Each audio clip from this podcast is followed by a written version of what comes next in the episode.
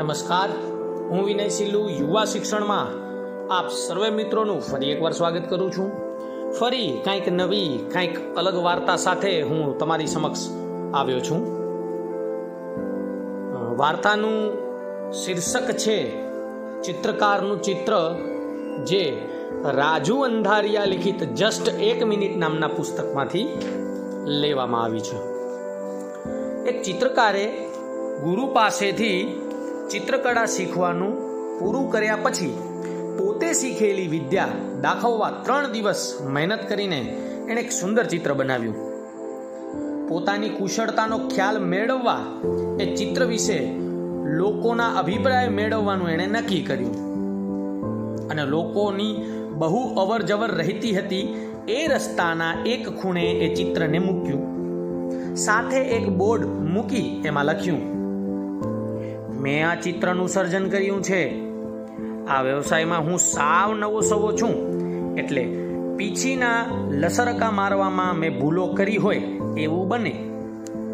આથી આ ચિત્રમાં જ્યાં તમને ભૂલ દેખાય, ત્યાં એક ચોકડી મારજો. ચિત્ર પાછું લેવા માટે સાંજે એ આવ્યો, ત્યારે એણે જોયું, એનાથી એ આઘાત પામી ગયો. આખા કેનવાસ પર ઠેક ઠેકાણે લોકોએ ચોકડીઓ લગાવી હતી. એટલું જ નહીં, કેટલાકે તો ચિત્ર ઉપર ટિપ્પણી સુધા લખી હતી. હતાશ ચિત્રકાર પોતાના ગુરુ પાસે પહોંચી ગયો. ડુસકા ભરતા એ ગુરુને કહેવા લાગ્યો, શીખી શીખીને હું આવું ચિત્રકામ શીખ્યો?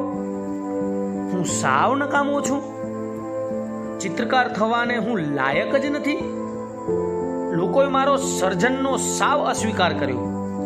આવી જિંદગી કરતા તો મરી જવું સારું. ગુરુ કહે, શાંત થઈ જા. હું સાબિત કરી બતાવીશ કે તું એક સારો ચિત્રકાર છે. હું તને જેમ કહું, એમ કરતો જા અને પછી જોજે પરિણામ.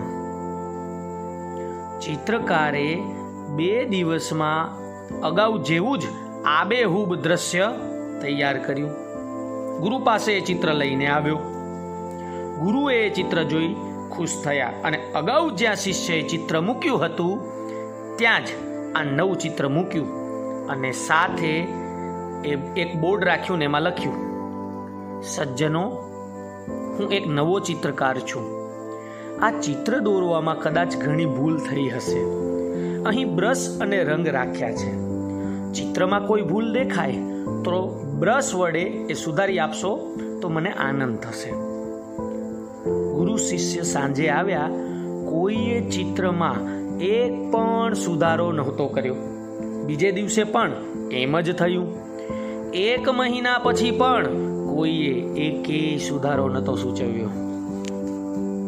મિત્રો, બોધ કે સારાંશ આ વાર્તા દ્વારા આપણે એ મળે છે કે બીજાની ટીકા કરવી સહેલી છે.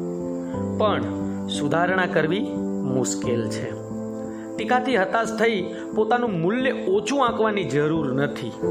તમે કેટલા પાણીમાં છો એ તમે જ નક્કી કરો. જિંદગીમાં પણ ઘણીવાર આપણે બીજાના જજમેન્ટ પર ચાલતા હોઈએ છીએ. ત્યારે આપણે આપણું અંતર્મન શું કહે છે?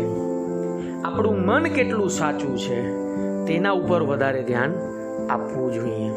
વિદ્યાર્થી કાળમાં પણ આ વાત ખાસ યાદ રાખવી જોઈએ. પછી માતા પિતા હોય કે એક શિક્ષક હોય, જ્યારે પણ વિદ્યાર્થી કંઈક સારું કરતો હોય, ત્યારે એને સારા પ્રબલન.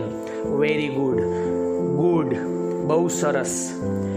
આવી પ્રશંસા એ વિદ્યાર્થીને એની કાબેલિયતમાં આગળ લઈ જાય છે. એના ટેલેન્ટમાં બૂસ્ટ કરતું હોય છે. આવી જ વાર્તા સાથે ફરી એકવાર મળીશું. આપનો દિવસ શુભ રહે. અસ્તુ.